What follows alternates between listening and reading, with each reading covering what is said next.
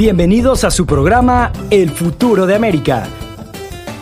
En este programa deseamos restaurar el fundamento de los valores bíblicos que hicieron de esta nación la más próspera y poderosa del mundo, los cuales se están perdiendo con rapidez y esto podría destruir a esta nación porque las ideas tienen consecuencias. Hay que ser conocedores de las tendencias actuales para hacer decisiones correctas que den estabilidad para esta y futuras generaciones. Para guiarnos en el tema de hoy, su amiga y anfitriona, Nena Arias. La confianza es un ingrediente que todos necesitamos a diario.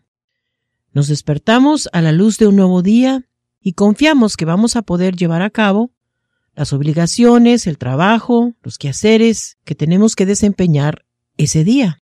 Tenemos que confiar en las personas que nos rodean y tenemos que confiar al llegar, por ejemplo, a nuestro lugar de empleo, que la compañía, el negocio, va a poder cumplir el compromiso de trabajo, de salario, en fin, que nos han prometido.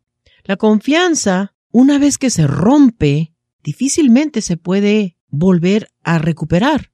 No que sea imposible, pero es un ingrediente muy sensible y la confianza debemos atesorarla, debemos cuidarla, porque una vez que las personas nos pierden la confianza, difícilmente podemos interactuar con ellos.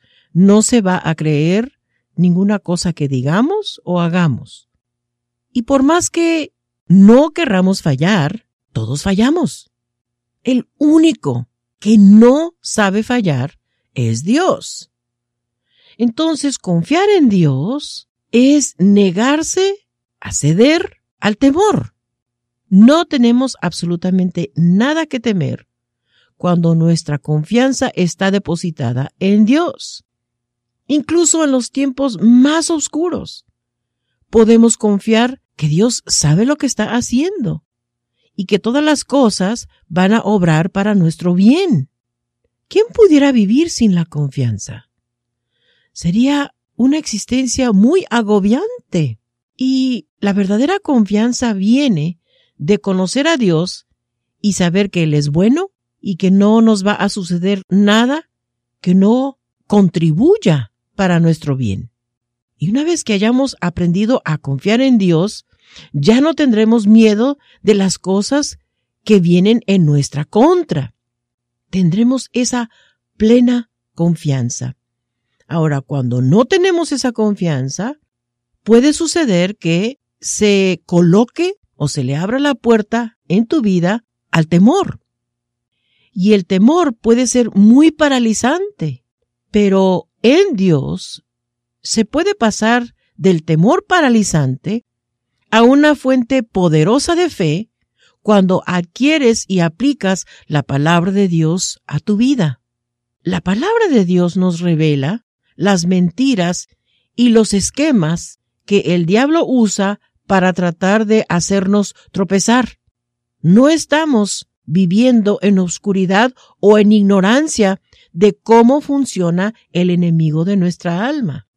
Satanás utiliza las armas del engaño, y la distracción para engañar a las personas para que crean que Él tiene un poder que en realidad no tiene. Y aún los cristianos, muchos de ellos, no tienen un concepto correcto de quién es Satanás. Lo ven como el lado opuesto de Dios, eso sí, pero le atribuyen poder casi igual al poder de Dios le atribuyen conocimiento como si fuera Dios. Por ejemplo, la gente cree que Satanás puede leer nuestros pensamientos. Satanás no puede leer nuestros pensamientos. Si nos conoce, nos estudia con el lenguaje corporal, con nuestras palabras, con los gestos, con nuestra actitud, con nuestro ánimo, le decimos mucho le decimos exactamente dónde estamos parados. No que Él pueda estar discerniendo eso adentro de nosotros.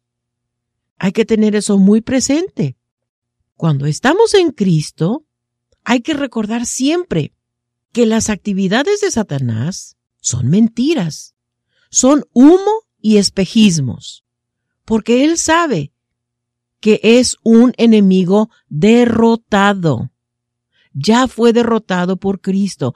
Cristo le aplastó su cabeza, como Dios dijo en Génesis capítulo 3 versículo 15.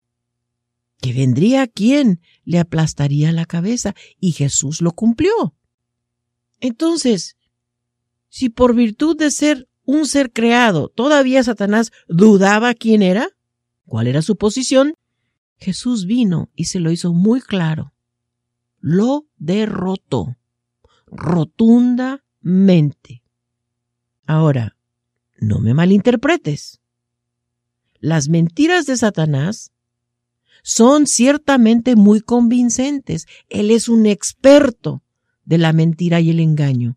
Nadie le gana. Y si no tenemos cuidado, muchas veces podemos caer en sus trampas.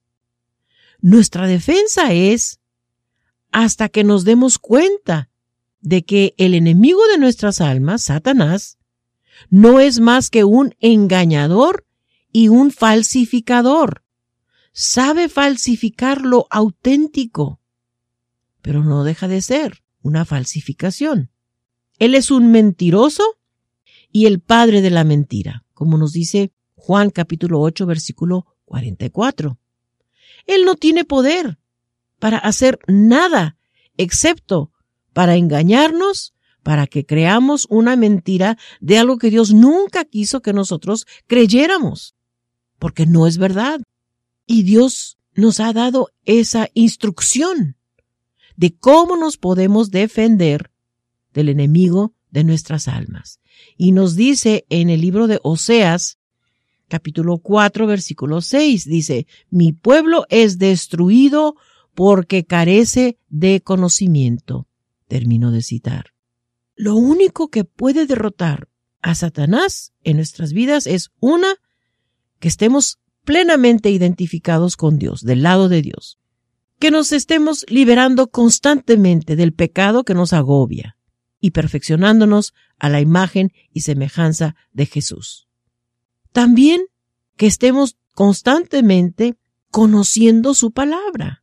El conocimiento de Dios adecuadamente aplicado es el arma más fuerte que tenemos y Satanás no puede contra el conocimiento auténtico, completo de la palabra de Dios.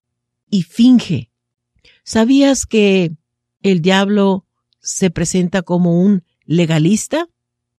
Eso significa que Satanás tomará cualquier ángulo que pueda encontrar para lograr una entrada a tu alma, incluso si eso significa torcer una parte de la palabra de Dios frente a nosotros, porque sabe cuánto amamos la palabra de Dios y no queremos fallarle, por lo que hace demasiado hincapié en cierta parte para condenarnos.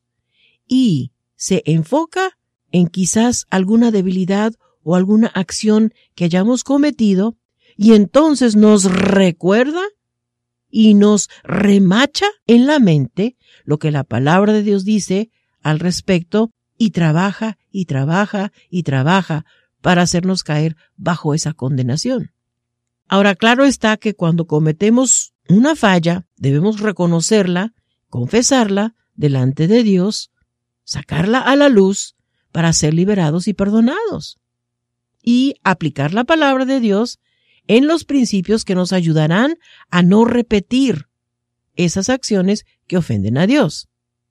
Esa es la parte que nos toca a nosotros.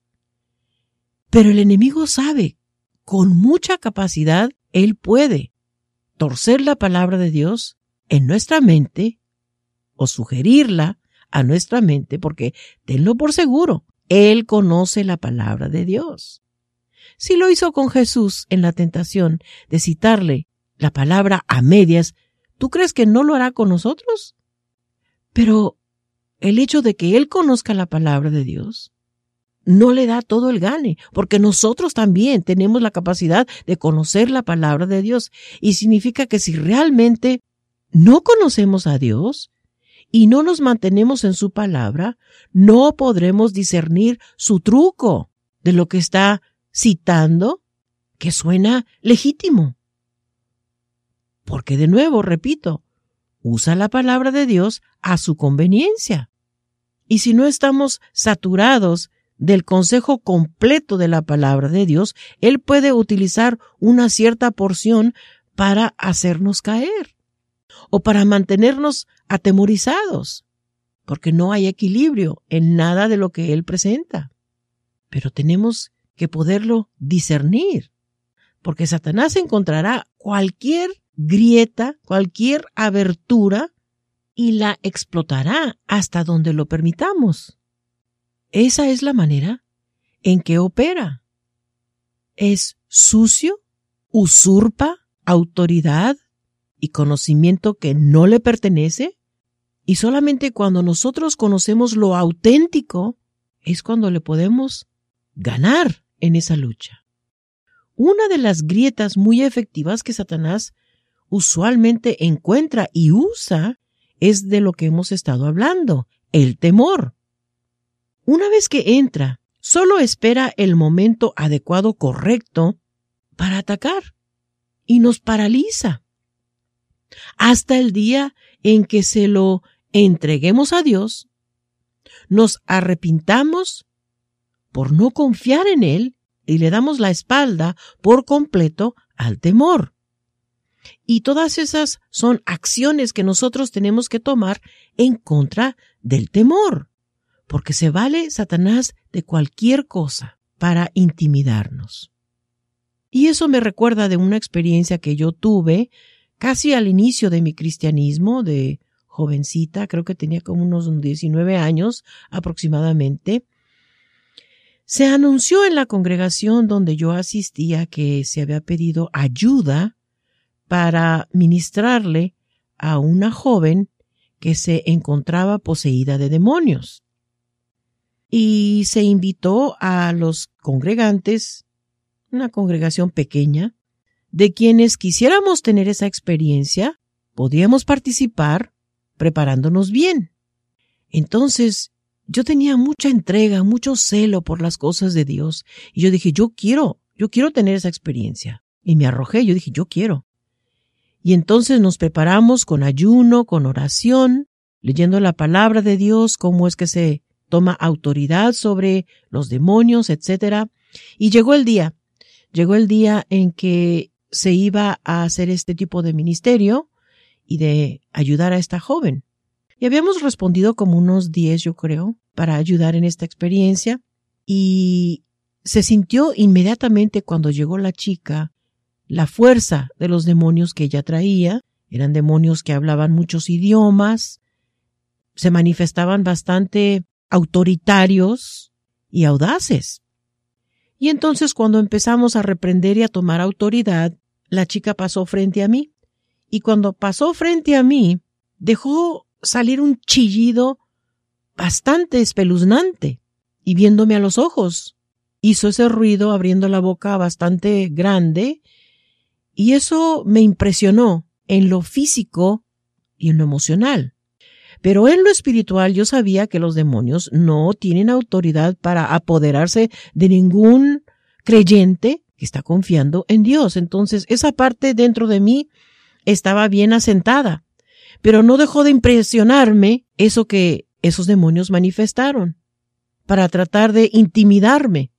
Y oramos por ella, se liberó, estuvo ya tranquila, pero esa experiencia a mí me impresionó bastante y se quedó conmigo por bastante tiempo el impacto de esa confrontación que yo tuve con esos demonios.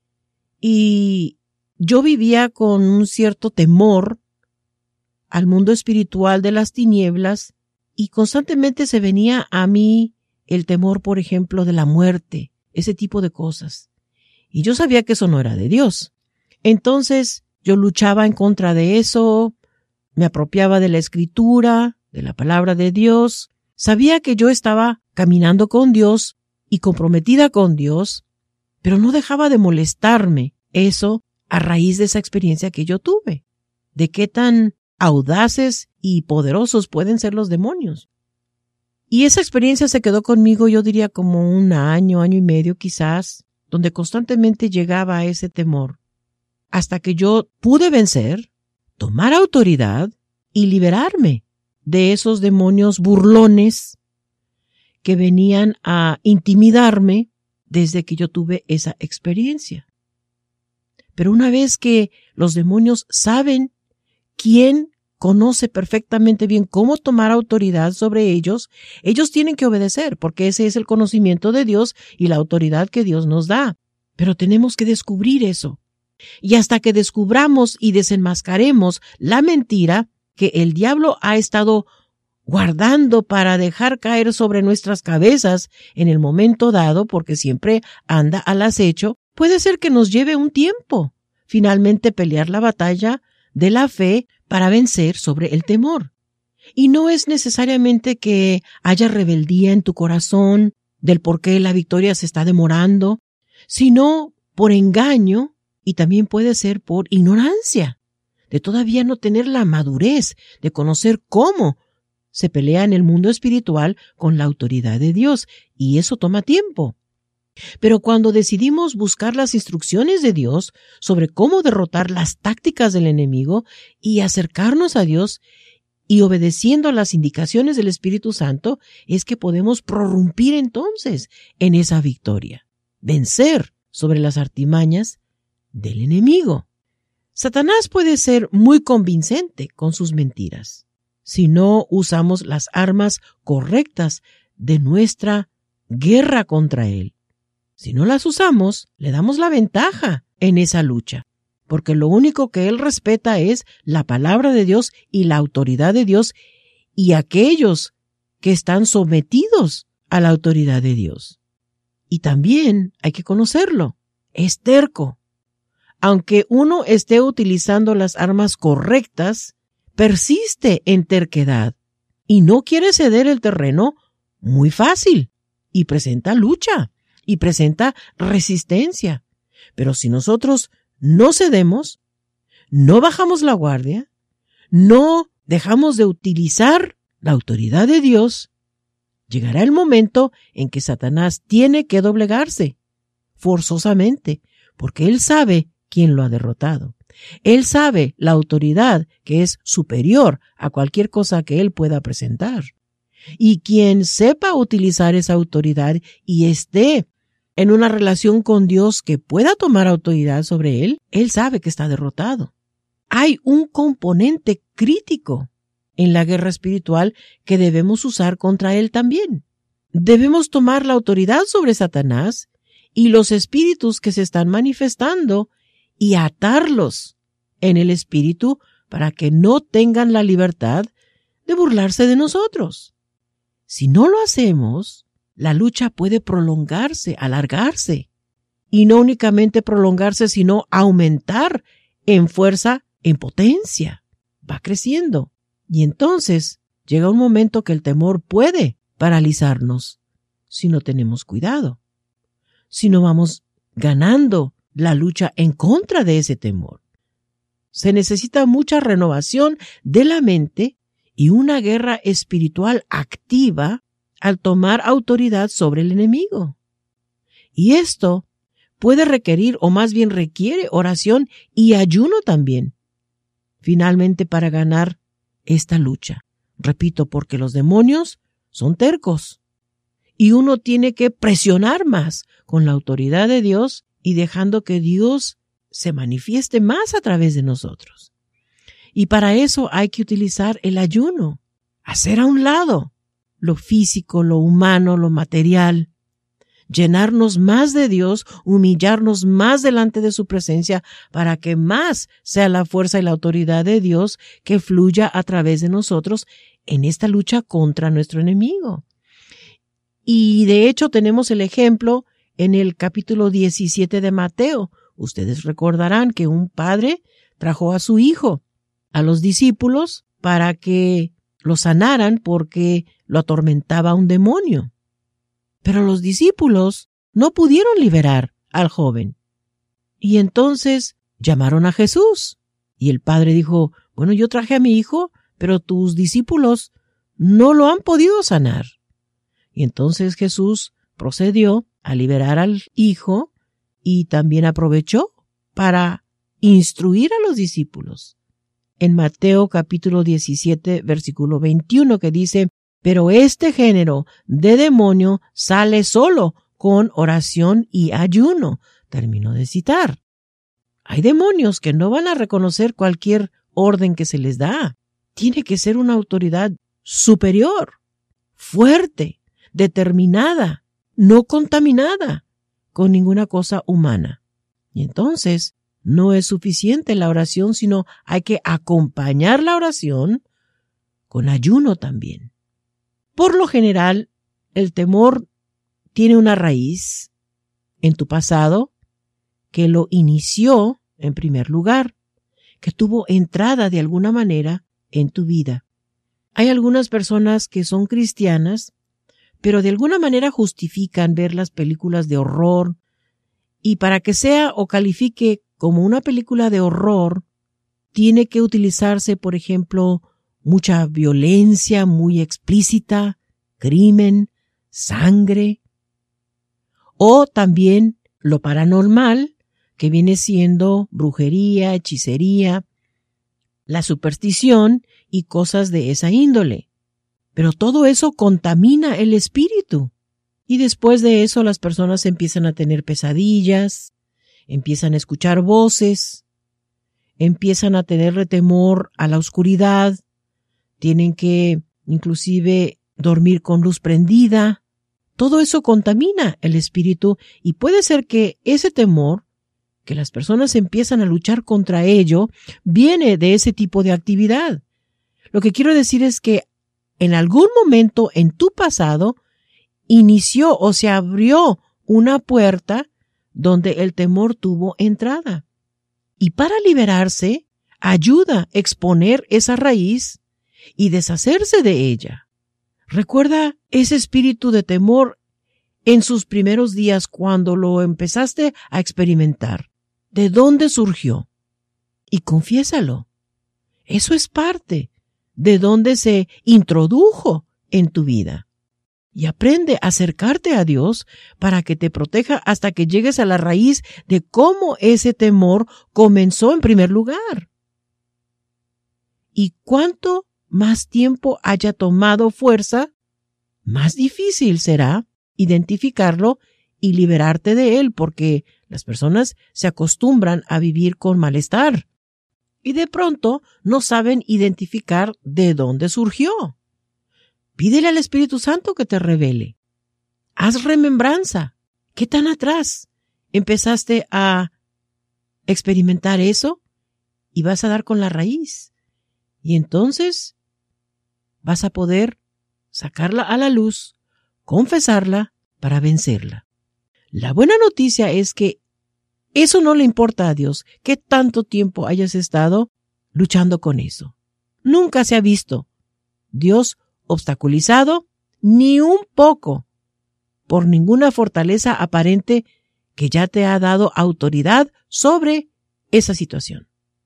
En Lucas capítulo 10, versículo 19 dice, He aquí les doy autoridad de pisar serpientes, escorpiones y sobre todo el poder del enemigo y nada les dañará. Termino de citar. Fíjate bien que dice que nos da poder sobre todo el poder del enemigo. Todo el poder del enemigo. No hay nada que pueda presentar Satanás que tú no puedas vencer en la autoridad que Él nos ha dado. En Salmos capítulo 91, versículo 13 dice, sobre el león y la cobra pisarás hollarás al leoncillo y a la serpiente. Termino de citar. Aquí de nuevo, el simbolismo de la autoridad que Dios nos ha dado para destruir estas fuerzas del mundo de las tinieblas. Y en Marcos capítulo 16 versículo 18 dice, tomarán serpientes en las manos y si llegan a beber cosa venenosa no les dañará. Sobre los enfermos pondrán sus manos y sanarán. Terminó de citar. Aquí está, de nuevo recordándonos la autoridad que tenemos sobre todo lo que el enemigo pueda presentar y sobre todo lo que podamos estar experimentando en la vida, que Dios nos da la victoria sobre cada una de esas cosas. Y ya que Dios ha dado la autoridad sobre todos los ataques del enemigo y cualquier lucha que podamos tener, ¿por qué pensar en las tácticas de Satanás? Ya no pierdas el tiempo en eso. Hay que renovar la mente inmediatamente. Tienes el poder y la autoridad para detener esa ansiedad, ese temor, arrestarlo en el nombre de Cristo Jesús ahora mismo. No lo toleres, ni un minuto más. Dios nos dice que hablemos al problema, hablemos a esa montaña y ordenemos lo que queremos que haga. Siempre hay que recordar que la montaña está sujeta al creyente y no al revés.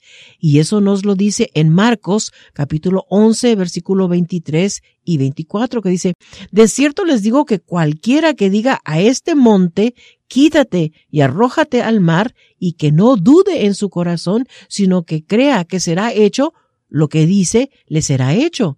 Por esta razón les digo que todo por lo cual oren y pidan, crean que lo han recibido y les será hecho. Termino de citar. También en Mateo 17, versículo 20 dice, Jesús les dijo, por causa de la poca fe de ustedes, porque de cierto les digo que si tienen fe como un grano de mostaza, dirán a este monte, pásate de aquí allá y se pasará. Nada les será imposible. Termino de citar. Mateo capítulo 8, versículo 26 dice, ¿por qué tienen miedo, hombres de poca fe? Entonces se levantó y reprendió a los vientos y al mar y se hizo grande bonanza. Termino de citar, Jesús manifestando la autoridad que tenemos aún sobre los elementos. Y en Marcos capítulo 9 versículo 23 dice Jesús les dijo, si puedes, al que cree, todo le es posible. Termino de citar. ¿Qué nos toca entonces? Determínate recuperar la paz en tu vida en este preciso momento. La Biblia dice en Mateo capítulo 7, versículo 7, pidan y se les dará, busquen y hallarán, llamen y se les abrirá. Termino de citar. Allí está todo ya disponible. Eso significa que sigamos buscando al Señor, que sigamos acercándonos a Dios y sus promesas se van a cumplir. De seguro vamos a encontrar la victoria que tanto necesitamos, que tanto anhelamos y que Dios nos ha ya entregado en nuestras manos. Ese es el poder que tenemos a nuestra disposición y no tenemos por qué temer cuando estamos confiados en el perfecto amor que el Padre nos ha entregado. Vamos a seguir con este tema, queridos amigos, y esperamos que nos acompañen la próxima ocasión. Gracias por habernos acompañado en esta ocasión. Esperamos que el tema de hoy te haya enriquecido para que tengas un mejor futuro y así nuestra nación lo tendrá también. Este programa es posible gracias a la generosidad de las aportaciones económicas. Toda aportación económica es deducible de impuestos. Puedes hacer donaciones por vía segura a través de nuestra página web www.legadocultural.org nos gustaría escuchar tus preguntas o comentarios. Puedes dirigir tu correspondencia a Nena Arias o a El Futuro de América, PO Box 38456, Greensboro, North Carolina 27438. Para mayor información, visita nuestra página web www.legadocultural.org. Recuerda, eres una persona de influencia, positiva o negativa. Lo que hagas hoy repercutirá en el futuro.